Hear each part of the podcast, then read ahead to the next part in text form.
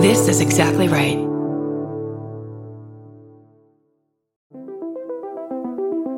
Hi, I'm Erin Welsh. And I'm Erin Allmann Updike, and we're the hosts of This Podcast Will Kill You on Exactly Right. We're back with our seventh season, which is bigger and better than ever. Because guess what? We're now a weekly show. This season, we're tackling everything from long COVID to norovirus, from the supplement industry to IVF, and so, so much more. New episodes drop every single Tuesday. Follow This Podcast Will Kill You wherever you get your podcasts. Scotty, you ready? Oh, Curdy B, I'm ready to laugh and laugh and laugh. Here it is Harvard professor who researches Nerd. honesty accused of falsifying data. Oh, you're kidding. It's beautiful. I love to hear it. Well, we'll get to the truth. We'll get down to the real truth of the matter on this very, very truthful bananas.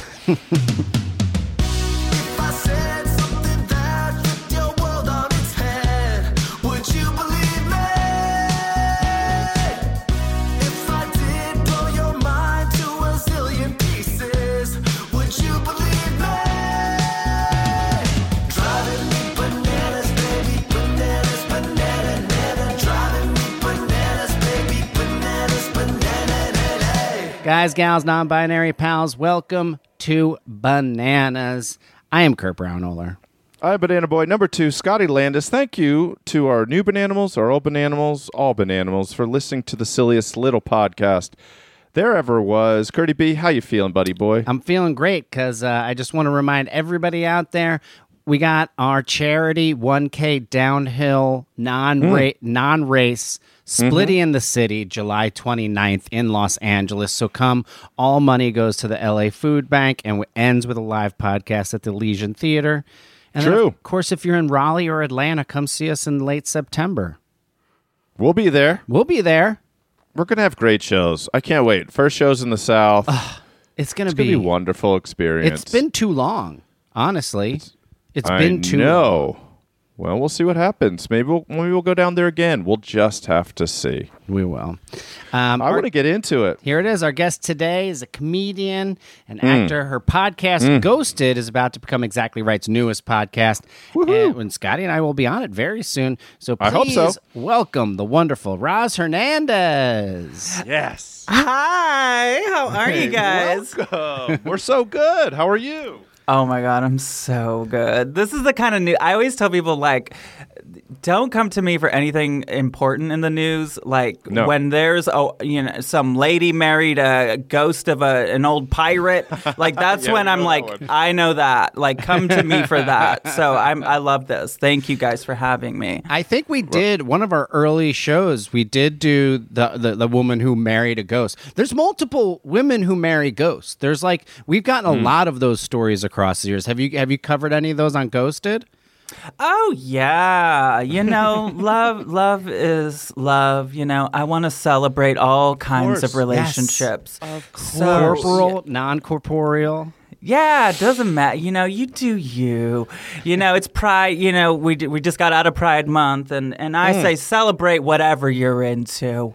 You know, if you if you're into people that have been dead for 300 years eh, but if, as long as it's the spirit i don't know if you Yes. know you Right. know the corpse i don't know about that but you know the spirit the essence of somebody from the, from the past it sounds great Yeah. sounds great Where- true. where do they have to be you know bad. Yeah, They- exactly. yeah they do always end bad which i think is They so always get funny. cheated on, or they always get divorced because something didn't work out. And I think that they just go, "I haven't been in the news in four months, so I better have something going on with my ghost marriage." But it's always a pirate. And it's like, and it's such a whirlwind affair, and the best lover they've ever had, and all these things. And then it's like he cheated on me, and I'm out the door. And and the. British newspapers will not stop picking it up. They're always from England. Oh, they love it, but uh, you know, and I don't want to like blame these people that marry these ghosts, but Of course shouldn't not. they? Shouldn't they have seen right through them? Oh, Thank there it you. is. That's right. Also, you would Somebody think the fact it. that they get divorced is the cr- is like I, I think that's 10 times crazier than marrying a ghost. That's Um, see, I I think all the time about being a lawyer, and that's the specific kind of attorney I would like to be, the ghost divorce attorney. Yeah. yeah. You'd be Yeah. great at it. Yeah, you get a Ouija board, you take it into the courtroom. I love it. Just you pushing it over to no and yes all the time. Yes. Your Honor. Exactly. W- Does yes. the board doesn't lie?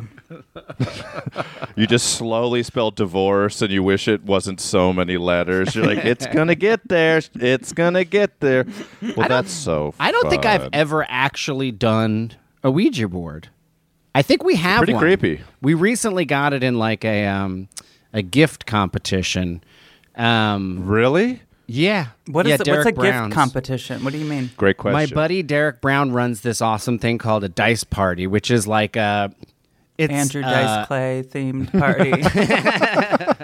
there's dice they go around the circle and anytime you get there's like three separate rounds everybody brings their own gift and then puts it in the center and then there's three separate rounds and if you roll doubles you get to steal anybody else's gift so you can you end up essentially like some people end up with like eight gifts and some people end up with nothing and uh, lauren Cool. had a good night one night and ended up with like eight gifts and one of them was a bunch of weed and a ouija board um, oh, and, that's a uh, fun night. It's a fun night, night. But we still haven't opened the ouija board yet so someday You know, soon. they have a bad reputation. I I think it's just bad press. They need a new publicist, and I've honestly been trying to be mm-hmm. the publicist for Ouija boards mm-hmm. because it's trying just to be lawyer you're trying to be a publicist exactly. I'm speaking up for the dead, and I just think that they need a rebranding. Uh, because here's what my theory has always been that people. Like what could go wrong? You put it next to Candyland and Monopoly, and like this is the one toy at Toys R Us where you can actually talk to possibly demons. So yeah, it goes wrong. I think that people just start playing with it and don't know what they're doing and I don't know. I hear a lot of stories that kind of convince me that some weird stuff has happened, but also I think a lot of it is just like fun and like people moving it whatever, but um who knows? It's like you're kind of opening it's like you're going Yes. into a chat room and whoever it's just like the internet. You could meet the best person you've ever met, you could meet some weird Yeah. person. So you know, people aren't safe with it, and a lot of people had scary experiences as a kid, and then like The Exorcist, and it just has bad press. So I really want to help the the Ouija board community um, Yeah. and say, give it another shot. You know, just Yeah. yeah it's I the think ch- there's time for an update too. Like I think that there should be a new thing. Ouija feels very analog. It feels very old. It feels like we do need somebody just needs to invent not only a new way of communicating with the other side that we all learn to love, but also a movie franchise or something along those lines that you go. Ouija just feels tired. A me. And I rom-com. think it's time. A rom com. yeah with Yeah. a, again with a dead with a, a ghost it's like you've got Romantic mail. communication. Yeah, mm-hmm. You got hail. It'll you be got nice. hail. yeah. Uh, Kurt, bring that Ouija board, crack it open. We'll go to a bar and sit outside, and we'll do it in a public space so it doesn't open, you know, a rift to the other side in your own home where your children eat clay thank you and I, would- I, snacks. I would like that do you guys want to Great. hear about this harvard professor sure. Please. Here it is. Uh, this was sent in by Valerie Villasana Pauling. Thank you, Valerie. Cool On name. Instagram, Wow. if you want to send us uh, news, go to follow our Instagram at, at the Bananas Podcast. Uh, I've heard of that. And this is on ooh, the Washington Times. That's sort of real. It's yeah, it's not the Washington Post and it's not the New York Times. It's I the was Washington going one direction. Times. yeah, that's right. It's a couple Kind- of words put fake. together. Sounds official. Here we go. Harvard professor who researches honesty accused of falsifying data. I love this so much. This is written by Matt Delaney. Matt Delaney, best in Ooh. the biz, Really good at writing. an award winning Harvard hmm. professor who studies honesty, has been placed on leave after being accused of using fraudulent data in her research. Francesca Gino. a I mean, what the fuck? I mean, it's so crazy. Har- Harvard, like to become a professor at Harvard is so difficult. Then to a, a win awards, I, and then also to. I mean, I was honestly, she's studying honesty because she loves to lie. Uh, but That's right. Prof- Francesca Gino, a behavioral science professor at the Harvard Business School, was accused of fabricating data on four different research papers that span more than a decade, according to a report in the Chronicle of Higher Education. The allegations arose after a 2012 paper Miss Gino co authored for the Proceedings of the National Academy of Sciences, one of America's most prestigious, prestigious academic journals, was retracted by the journal for falsifying results. That's fascinating that it took them 11 years to figure it out. Oh yeah, Um, or admit it. The faulty paper, according to a report in Britain's Guardian newspaper, found that people who signed, quote, truthfulness declarations at the top of tax and insurance forms were more honest than those who signed them at the bottom. Harvard provided a 14 page memo to co author Right. Max Bazerman, who is also a professor at Harvard Business School, that laid out evidence of fraudulent data in the study's database. Mr. Bazerman denied, invol- denied involvement in any academic fraud or database tampering. Three professors at other universities accused Miss Gino's of history of fiv- fibbing about her research on their own blog. Unbelievable. Uri Simonsohn from the University Ramon Llull in Barcelona. Leif D. That just blah blah blah blah blah. Leif D, sure. Leif D. Classic D. Leif D shit. In Obviously. the, in the fall of 2021, we shared our concerns with Harvard Business School. The academics wrote on their blog, Data Colada. Is that supposed to be a pina colada reference? Data Colada? If you like data a collide. Colada. You like lying in research term papers? It sounds got a ring to it. it does have a good Sounds ring good. to it. Um, specifically, we wrote a report about four studies for which we had accumulated the strongest evidence of fraud. We believe that many more Why? Gino authored papers contain fake data. But why? Like that's okay. So that you can become may- a lesson. Like you can become part of the lesson. you know, Yes. they'll, they'll learn about you in in class. Mm-hmm. Maybe. It is so yeah, you made the textbooks. Instead of holding up the textbook, you become part of the textbook. But exactly. here- here's the thing: like Huh. you do it once, right? Like I almost, I can, I almost can understand once because Yeah. you get a job at Harvard. You, there's pressure. There's pressure to publish. You're nervous. You're like, I'm going to lose my prestigious job. I'm, I, you have, you have imposter syndrome, and you're like, ah, if I just fudge this a little bit, this seems interesting, and then I can go. But then to Mm-hmm. continually do it, like to never actually have a good enough idea or hypothesis or paper. I mean, I don't know what Harvard Business School does. I have no Me idea. Neither. Who But- cares? wow. But isn't this just like the people that are like no gay marriage and then always 100% of the time get caught having a gay relationship right after? It feels like she knew deep down she was a liar and hated that she had lied her way into all these things. So she just kept doing it and exposed herself. And at some point, there's a a comeuppance. She got comeuppance on. Come up yeah. yeah, because She knew that she is was a usually- liar. But also, like, aren't it doesn't everybody lie just like a little bit course. sometimes? all the time. I'm sure she talks course. about fake it till you make it. You know, maybe that's sort of what she was doing a little bit. She was continually faking. She would just If- kept faking. She Yeah, faked it she till just she never kept made it. faking it. Yeah, she never made it. I, I just recently had to uh, with uh, my daughter is six and my son is f- three, but he's Mm-hmm. o- close to four. And we went to uh, Mexico last week, and we were staying at a hotel that had what's called a kids club, where like the kids can go and like hang out for like an hour, and you can go like was have it a fun? drink Did by the kids pool. like it? They loved it, but it Oh, was good. the kids club was only for four years old and up. So we told Gus like, when you're in Mexico, you're going to be four, and Olive was like, so we're gonna lie, and we're like, well, you know, if he's not four, he can't really go to kids club. She's like, so we're lying. So then she went to school the next day and was like, we're going to Mexico and we're lying, we're lying to everybody. Oh and my I was like, okay, okay, we got to stop this. Um, so then we lied to her, and we Good. told her Who And we- cares? Good. We told her, no, there's a time difference in Mexico, and it's just four months ahead there. And so he Oh, will be. Genius. Oh, Kurt, you uh, do I have a follow up story Really? for you? I'm just going to segue right into this because you teed it up so well. This was from Brass Julia. Thank you, Brass Julia, for sending this in. South Koreans become younger under a new age counting law. What? All South Koreans have become a year or two younger. What? Thanks to a new law that aligns the nation's two traditional age counting methods with international standards. Why? Cool. what- this is great. What were they counting before? Were I you don't zero? know. Yeah, yes, exactly. So I'll yeah, get so is a into new it. baby like negative two now?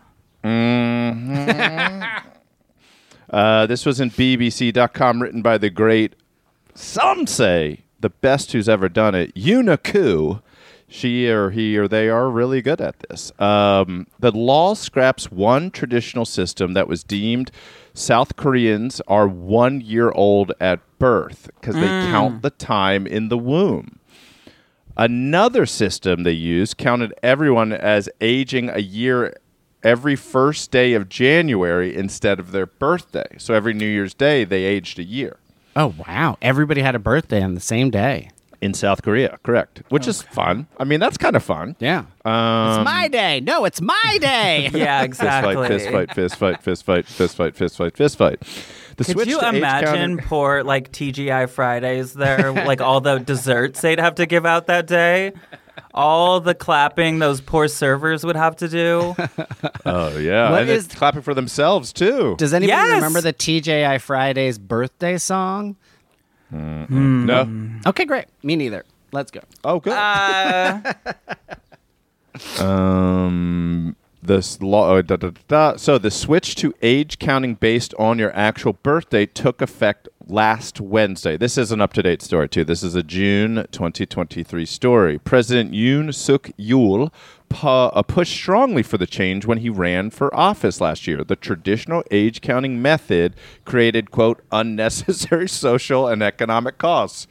Wow. Which kind of makes sense. Yeah. Are you 14 or are you 16 or are you 15? Um, and in Olive's case, 24 years old. uh, but I'm glad, going back to that story, I am glad that they loved the kids club or whatever so that you two got some Wait, they uh, did. margarita by the pool time. Oh my god, it was amazing how much they loved it.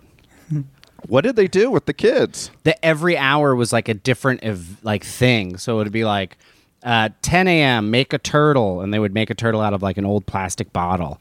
And then like 11 a.m. it's uh, it's it's um the floor is lava, and then they would play the floor is lava at 11 a.m. You know, like that sort of oh, thing. that's good. So- See, I was thinking. 'cause I remember I stayed at a resort one time. Um, I, I had a friend that his parents had a lot of money, and he invited me to go with him uh, growing Mm-hmm. The up best. to some resort. It was great, and they best. had this resort had like a kids club, but it was like a club. It was like for kids, and there was like a DJ and Whoa. stuff. I mean, maybe not children, children. I mean, we were probably like yeah, like preteens. tweens. Yeah, yeah, Still yeah. pretty young. Yeah, so I was thinking maybe that was what they were doing, like a for toddlers or, or for you know four year olds, a club with little you know, bottle service, but it's milk or something I in the bottles. I remember in Bay Head, New Jersey, there was a oh, place boy. called the Surf Club, and the Surf Club on Wednesdays in the summer would have a uh, an all ages, like I think it was teen. It was like a teen dance night, fourteen to eighteen, and it was you felt like everybody would get in there and drink some Jolt Cola and fucking just dance to Mighty Mighty Bosstones. Wow. and smoke cigarettes outside on the beach. It was like it was like 15 year old heaven. It was amazing. Yeah, ours were always in church basements, which makes it that much weirder. and you're just your young prepubescent horniness just right underneath where two days later you're like, I am so sorry for freaking everybody that was there. Very fun though. Also very fun. Uh, so here's how some of those uh, age counting methods created unnecessary costs. For instance, disputes have arisen over insurance payouts and determining eligibility for government assistance programs, mm-hmm. Wow, which makes sense. Previously, the most widely used calculation method in Korea was the centuries old Korean age system, in which a person turns one at birth and gains one year on January 1st. So if you're born December 31st, you're two the next day. Oh, that Whoa. doesn't feel okay. fair. That doesn't feel fair. It's like, yeah, you're five and you're not reading. You're like, I'm three. it's hard for me. Uh, a separate counting age system that was also traditionally used in the country considers a person zero at birth but adds a year on January. Wait, 1st. time out, time out. South South Korea is just not that big. How are they have multiple ways of counting people's age? It's like it's like the size of New Jersey or something, right? So it's like it's like if North Jersey was like everybody's zero, and then Central Jersey's like everybody's one. And Yeah. Like, what is happening? That's crazy that it was so varied. I agree, and also you yes, you just feel like I don't know. Maybe it's an old traditional thing versus South Korea. To me, I've never been, but when I do think of them, I think of them as very innovative. I Yes. think of like lots of new tech, and I'm like, this is a future-leaning country and city, and yet I have no idea. That's just my impression of them, and apparently, up until about last Wednesday, they were weird about age. Um, so what that fir- the last one means, which is counting age system, is uh, for example, as of June 28th, 2023, so really tomorrow, um, a person born on June uh, 29th, 2003, okay, so somebody born in 2003 is 19 under the international system, 20 under the counting age system, and 21 under the Korean age system. Wow. Okay. Pretty interesting, but also to yeah, you could be whatever age you want. I mean, in LA, this would crush. By the way, uh, people that are but animals listening in LA are like, let's do it because I could be 38 again in a heartbeat. Um, But what happens when you go like to America? How old are you? well, now it'll be on birth date. Starting Oh, now. okay. So, Okay, so okay, they're using the international system now. Right. Uh, three and four South Koreans were in favor of this standardization, uh, according to a poll by Hankook Research. God, they're good. Oh, Hancock's the best. Oh, I don't Always need a meal them. without consulting with them first. um, there's a subconscious layer of ageism in people's behavior. This is evident even though a complex language system based on age. I hope the abolition of Korean age system and the adaptation of the international standard gets rid of old relics of the past. Now that sounds kind of fucked up, actually. Yeah. Um, but Japan also had something similar, and they dropped it and adopted the international standard in 1950, while North Korea actually dropped it in the 1980s. what? Um, I, so that's it. So yeah, uh, now South Korea, it's the year you're born, you're zero years old, and then your birthday is on that birthday, not January 1st. So great job, South Korea. Welcome to the team. Yeah. Welcome. Welcome to time. Glad to have Welcome to time. Maybe that's Pretty the cool. title. Welcome to time. Sure. I love that though. But also that's it must have been so confusing. And then the photo on BBC was a woman holding like a whiteboard that said she was 33 but now she's 31. Okay. Pretty good. So Pretty Roz, are you a big are you a big birthday person or no? Not at all. like astrology? Neither. I don't. neither. I just like. I don't know. Birthdays aren't that important to me, eh, which I forget that they are for other people. So sometimes I'm I have this mindset like it doesn't matter for me, so it doesn't matter for them. But Yes. some adults I know seem to really think their birthday is a big fucking deal. yeah. And I can't Yes. tell you how many times I've not gone to a birthday party and heard about it. Like, you missed my big day. I was turning 26. Like, eh. what does that The mean? layman stage there. yeah, like what? Eh. No, so I'm not really that into it. And then like astrology, like I don't I don't know. I think it's fun to hear about, but I don't Yeah. I don't really know much about it. I like that you chose 26 too, because 26, I do, I, rem- I remember 26 being the first birthday that no thing, there was no thing to look forward to anymore. Like at 25, you could rent a car without like an uh, like a, a someone over, or like a something, cheaper right. car, and that was the last thing. And then 26 was Mm-hmm. just like, well, now you're just getting older. Now you're an adult. Yeah. Yeah, there is no thing you- bestowed upon you as a 26 year old.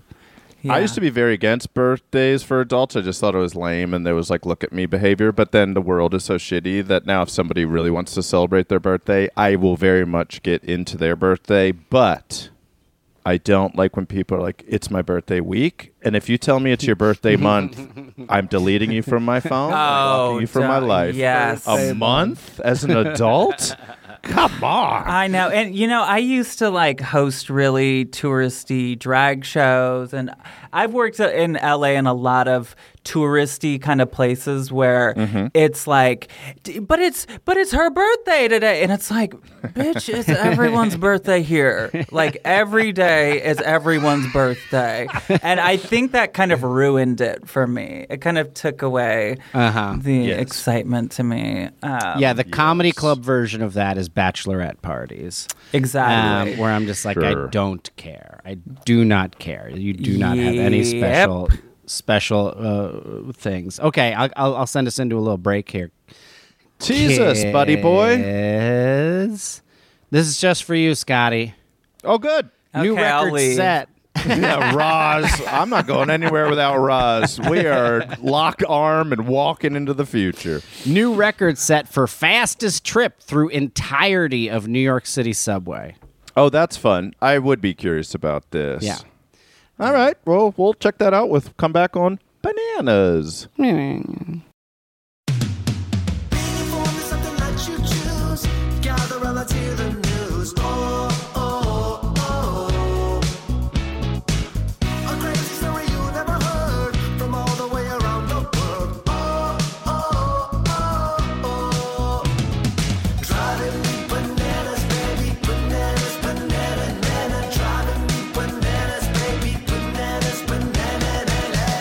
we are back, folks. Scotty, you got any shout outs? Yeah, I have three quick shout outs, and they're all excellent. Uh, Natalie Sinclair wants to shout herself out. She, they graduated from high school and is heading to Lewis and Clark College in Portland to study music and probably environmental science. Congratulations. What Gen Z person doesn't care about environmental science?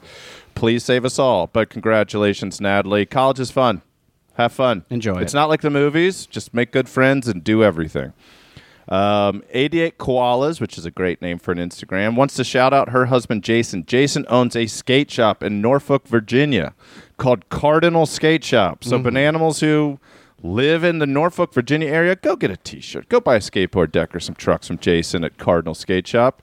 Laurel says Jason is her favorite bananimal, and they both love the podcast. Hell yeah. Thanks, So, guys. thank you so much. And this one is like home run, potentially banana of the week material.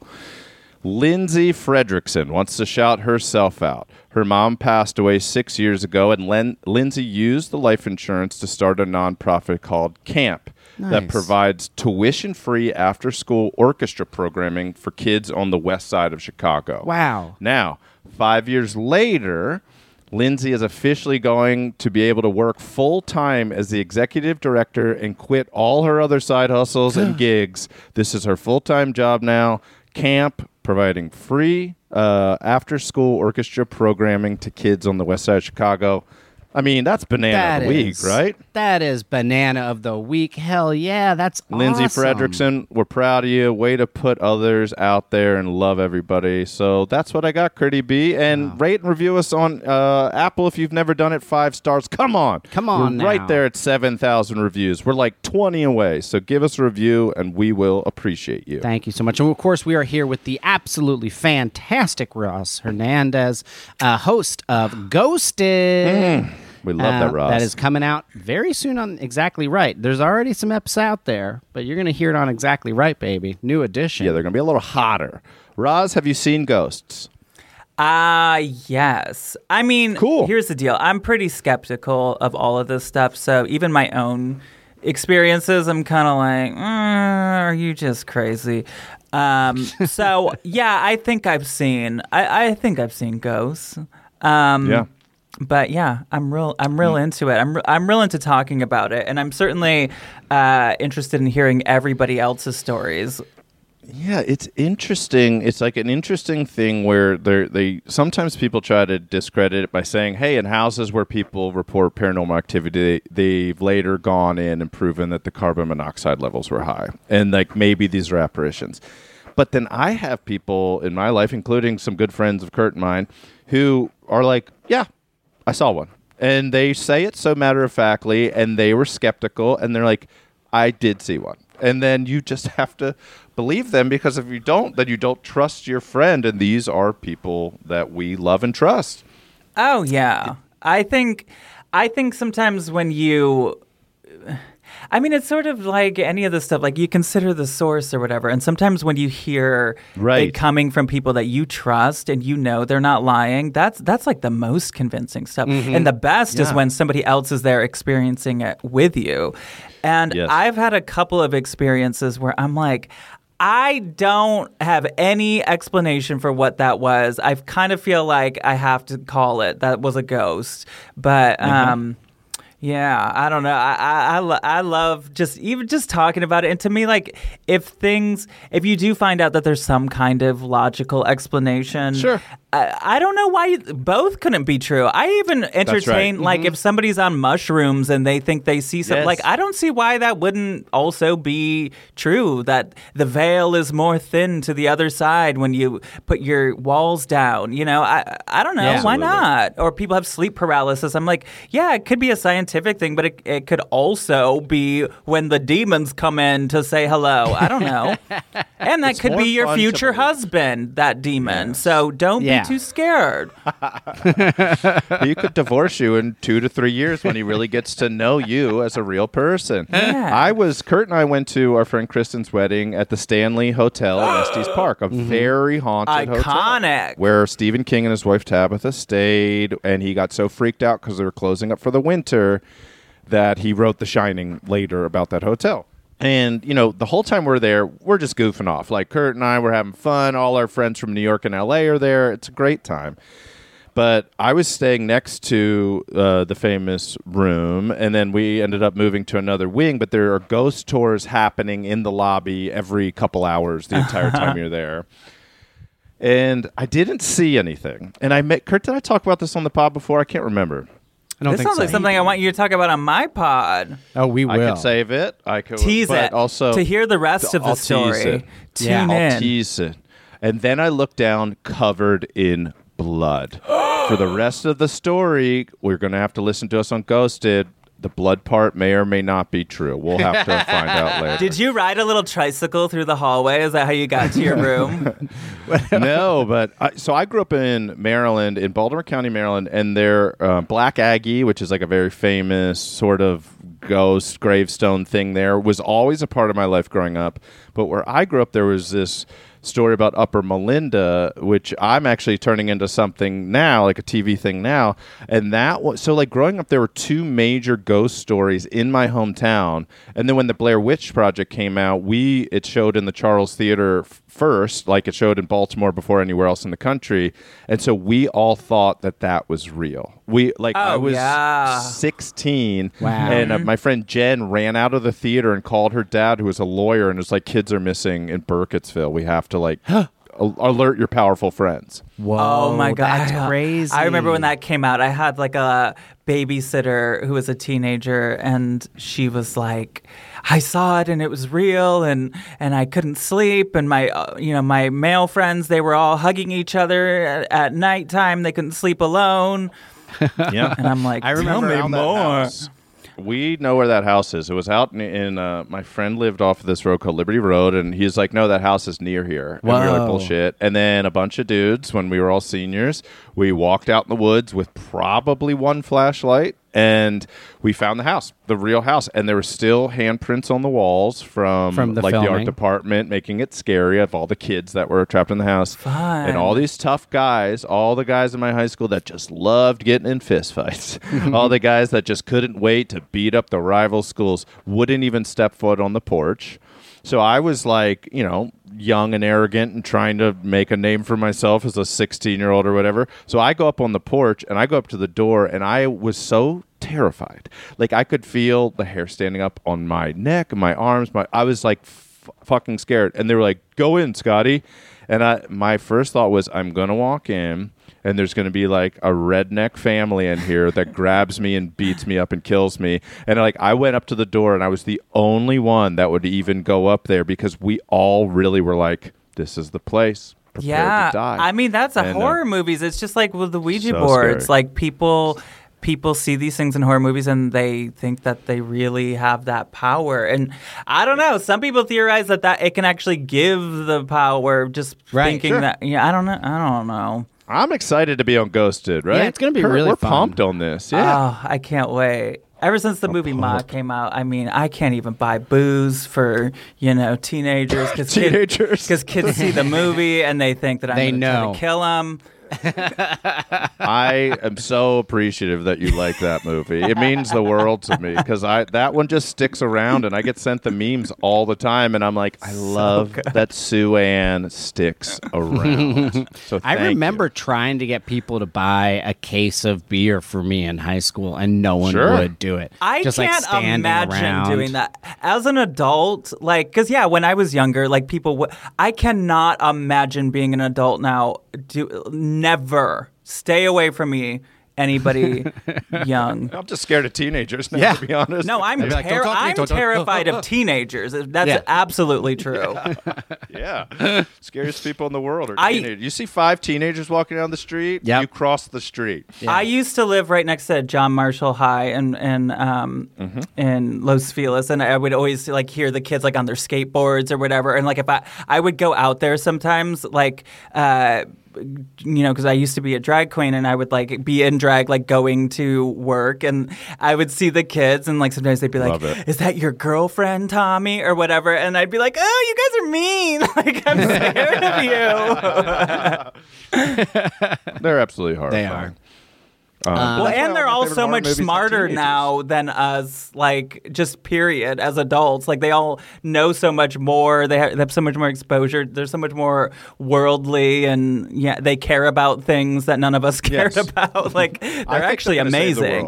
Oh I think yeah, they're going to save the world. I, really hope do. so. It would always terrify me, especially in New York City on the subway, when a gaggle of teenagers would get on the subway. You'd just be like, "Everybody, heads down, heads down. Don't make eye contact. They're wild. Mm. They're wild." Nice kids. Um, eating little Cheez-Its, just eating little bags of Cheez-Its. All the time. Black jackets, tight jeans. It was a great look. It was a better time. Um, speaking of subway, here's a segue. All right. New record set for fastest trip through entirety of the New Oh, York right. City subway. Um, this was sent in. I'm so sorry that I've forgotten who sent this in. I've had it in my tabs for so long, been meaning to do this one.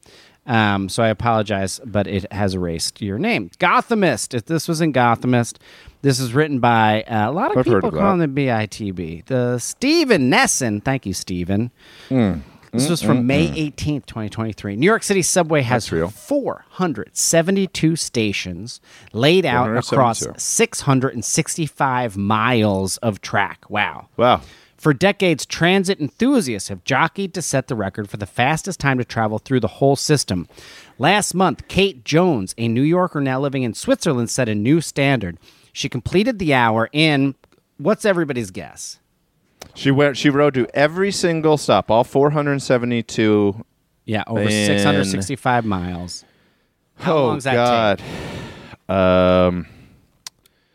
man, that must take a whole a day. It must take a whole day. I'm Uh, gonna say two days. Okay, y'all say 30 hours. 22 hours, 14 Okay. minutes, and 10 seconds. Her time was Wow. certified last week by Guinness World Records. I have no idea how.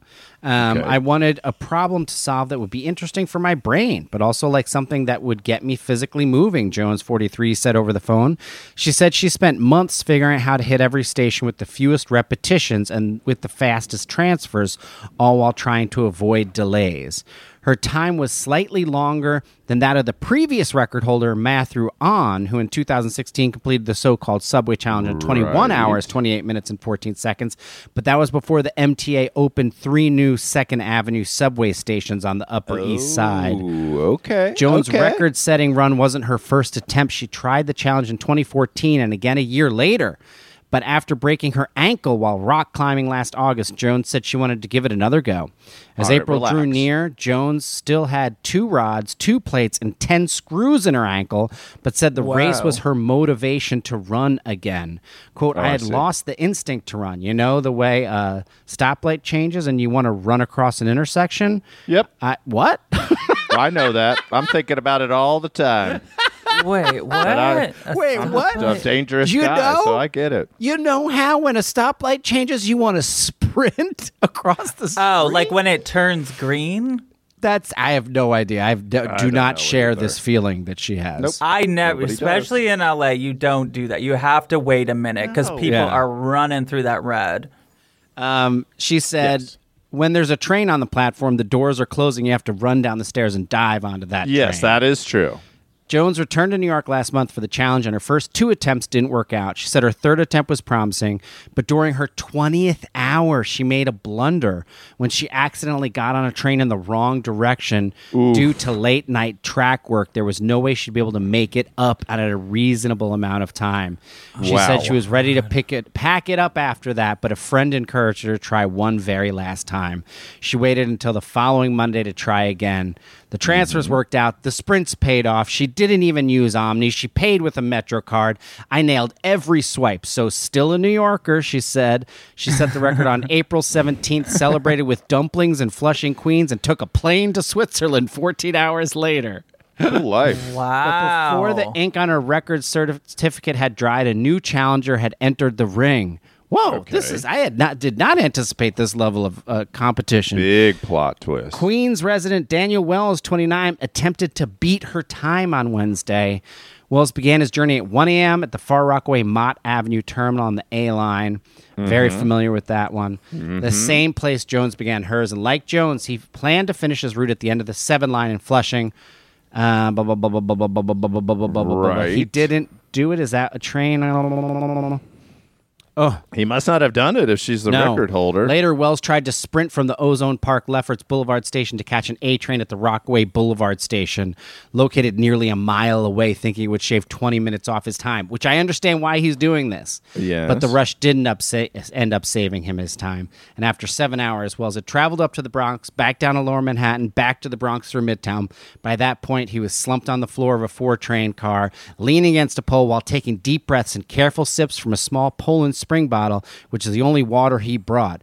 He'd only smart. hit about a quarter of the subway system at that point. He ended up completing the run in 23 hours, 27 minutes, and nine Oh, so seconds he's a huge loser. lagging Jones' record by more than an hour. He said, I'm not going to try it more than once. He doesn't have enough vacation hours saved up for multiple events. um, And then this, this article just keeps going on, but uh, Joan but remains let the her queen. Have it. Yeah, let her have it. She worked hard. She get it, and then you try right away. Like, let it soak in a little bit. Let the press cover it before you try to break the record. Yeah, I don't like him. I don't know him, but I just feel like he was like, no, I want to beat Not one that. of us. Mm-hmm. you can't even have it for a too. moment, Joan. Like it kind of feels like a villain thing that like eh, he like kind of messed up a little bit. Like you know, it's Yeah. very that character like gets there. I don't know. Somebody throws marbles and he slips on them when as he's running through the subway. Or That would that was always that. There was a stop on the A train where uh, if you're going to Rockaway, where I used to have a, a bungalow with some surfers, 91st Street. There's a stop in the middle. It's called Broad Channel, and it's in the middle of a of a peninsula in the middle of Jamaica Bay. And so uh-huh. you're surrounded really by just nature. If you like peek your head around either side, Yeah. you're in the middle of a giant bay and there's just like birds and, and wildlife around you. And the train would and you could always see the S train, the shuttle train that you needed to take. So you would and I would always go out late at night and then sleep there and then wake up and surf in the morning. And so it would always be like one in the morning getting off there and it would be freezing cold and you just the elements you're just so exposed there's nowhere to get warm and then you would just watch that S train just sit there for sometimes usually like 25 minutes before it would just turn its lights on and slowly roll up and take you the one S stop to train. 91st Street. It Wow. was it would like it would it would hurt so much. And I always heard that there was a subway dug, built, ready to rumble between Grand Central Station and LaGuardia Airport that would get you oh there Oh my in like God. 10 minutes, but that the taxi commission was so powerful, they paid like local politicians to never open it, but that there was plans for basically you could go to Grand Central Station and just get right to the airport and they just were like, no, like taxi people were too powerful and paid too much money to shut it down. That's what happened in L.A. They they had a they have a subway that stops one mile from the airport, and it was because oh. of the taxi the taxi whatever companies like just like paid an enormous amount of money to make sure that the the train stopped one mile from LAX, and so you have to take a mm. taxi that final mile, which And is like they- this is why this city is the way it is. Mm. terrible. I hate to hear it. I had a buddy when I was living in Brooklyn. Roz, did you ever live in New York? No, I honestly I try to avoid New York as much as I can. I'm just like too chill. I'm like I'm very like I can, I don't like hustle and bustle. I, every time I go to New York, I love it, but Sure. I Best place to oh, visit. Oh, and I ugh, I love it in a documentary. I love it in a movie. When it's I a character love it. unto itself. Exactly. but I don't I I to get me there it takes a lot. Actually, one time Kurt and I were hanging out in Prospect Park, and they were building this new glass condo that was just such an eyesore. Just stuck out like it was all beautiful old New York buildings near Flatbush, and I was like. That building's fucking terrible. Can you believe they're doing that? Kurt's like, hey, man, that's what New York does. It just keeps changing and evolving. You just got to get used to it. And I was like, Yeah, you're right. Now I just feel so dumb, and you're absolutely right. And that's the whole thing with that city is it just digests itself and grows Yeah. constantly, constantly. But I had a buddy, my roommate, uh, and he, his then girlfriend, now wife, moved in with us, and the three of us were living together. It was really fun time. But one night she was like, "It's going to be a girls' night. I'm going out with some girls from work, so you nerds can do whatever you want." So we went out and had a good time. We get back.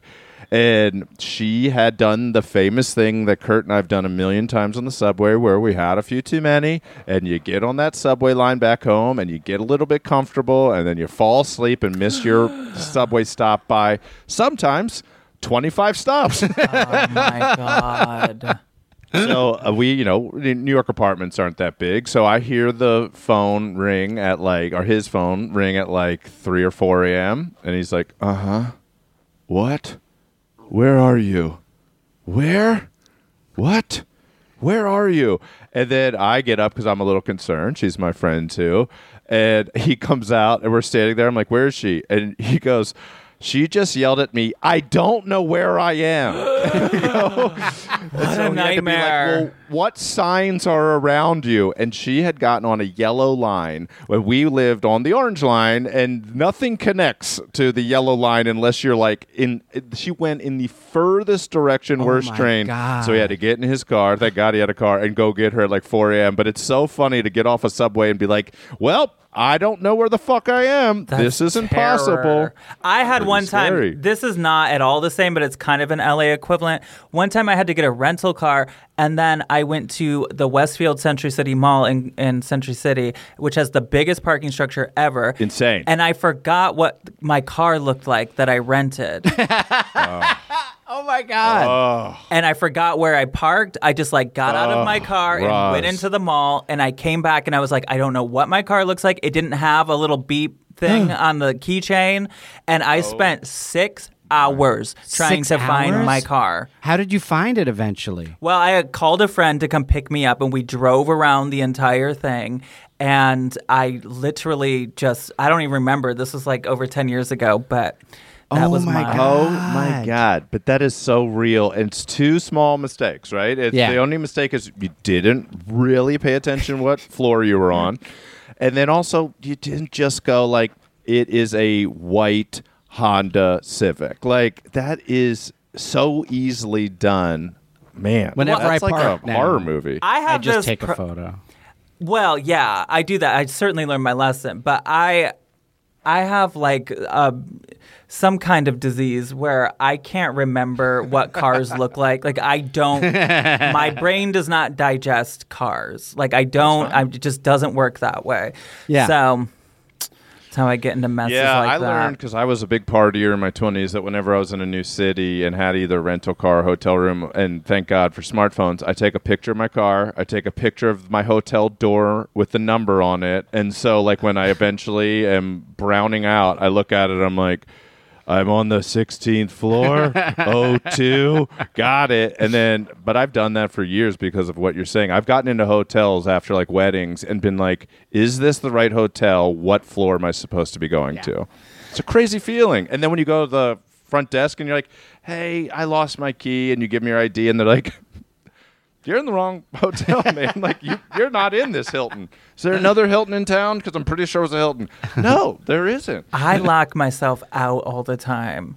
And Yeah. m- I have a landlord that lives on property that I've had to call so many times. And it's it's always because I'm wearing some kind of crazy outfit for like a Halloween party or like whatever it is and I didn't bring like a purse or my normal stuff and so I, fr- I just don't bring my key or or it's always because someone's coming to pick me up like a lift or whatever and it's because I'm Sure. I'm going to something where there's not good parking.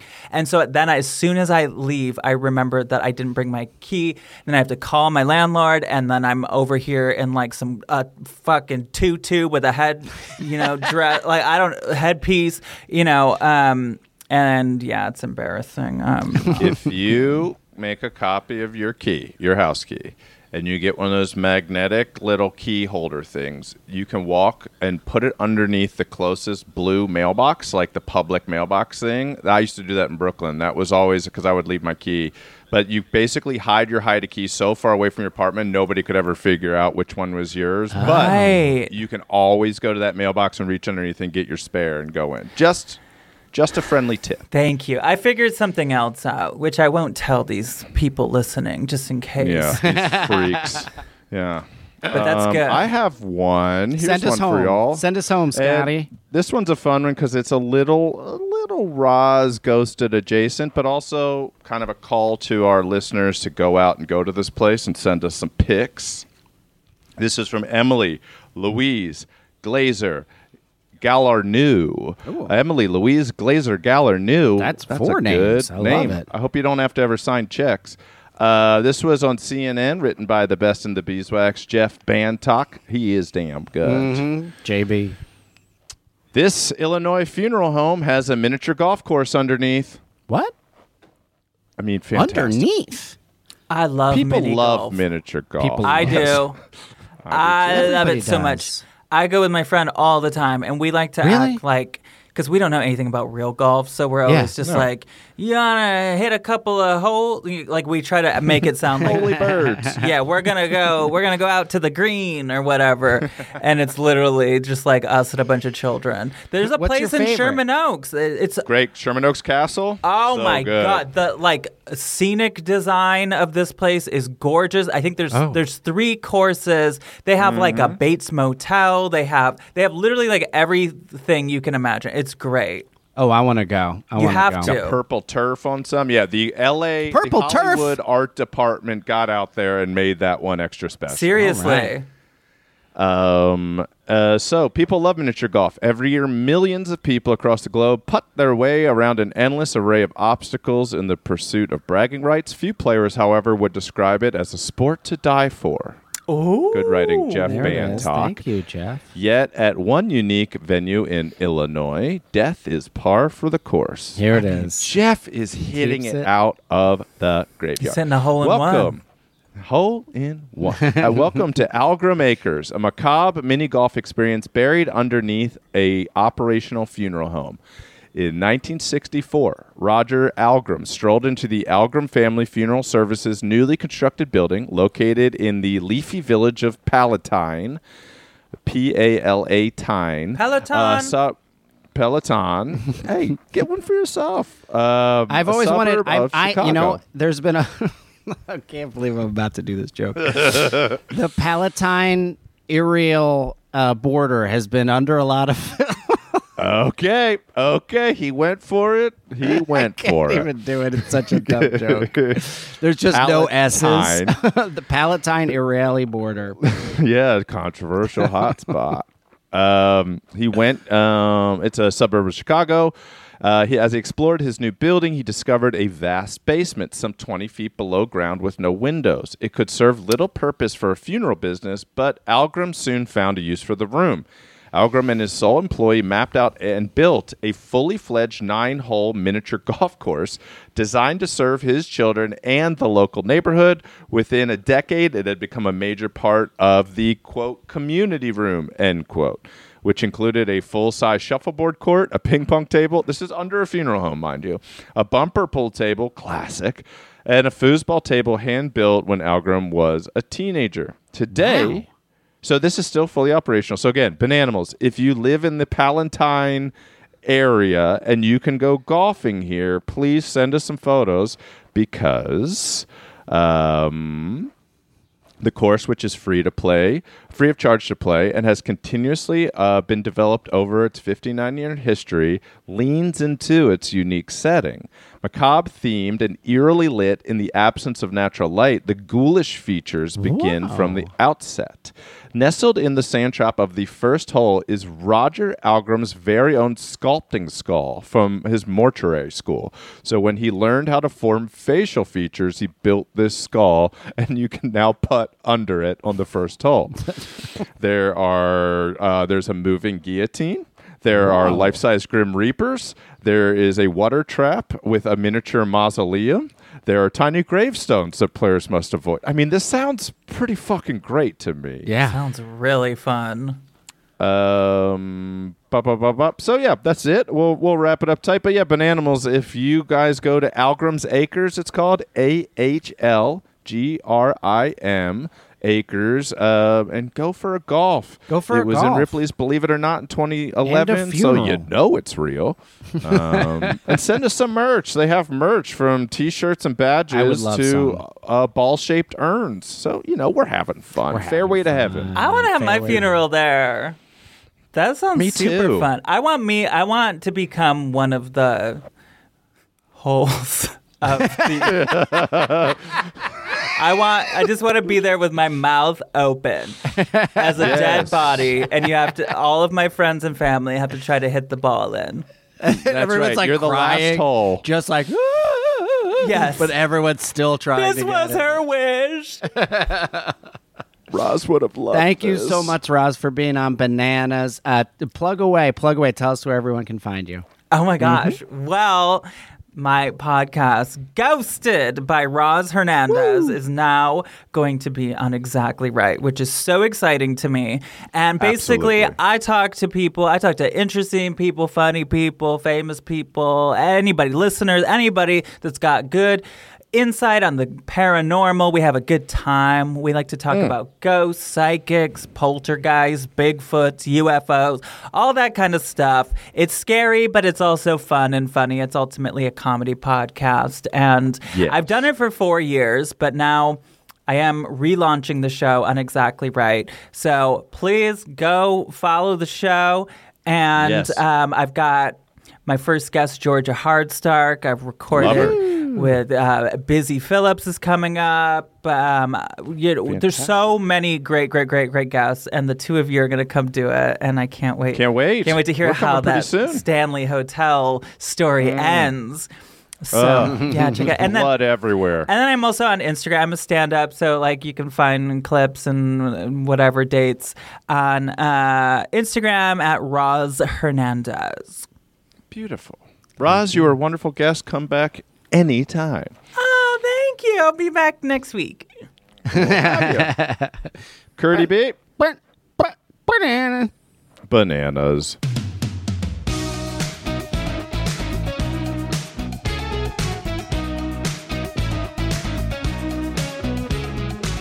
Bananas is an Exactly Right Media production. Our producer and engineer is Katie Levine.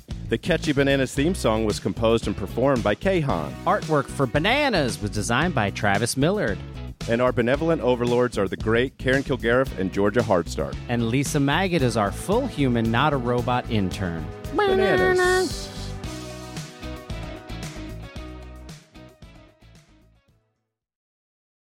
Bananimals. Follow Bananas on Apple Podcasts, Spotify, or wherever you get your podcasts. And if you love what you hear, feel free to rate and review our little show. And of course, please visit exactlyrightstore.com to purchase Bananas merch.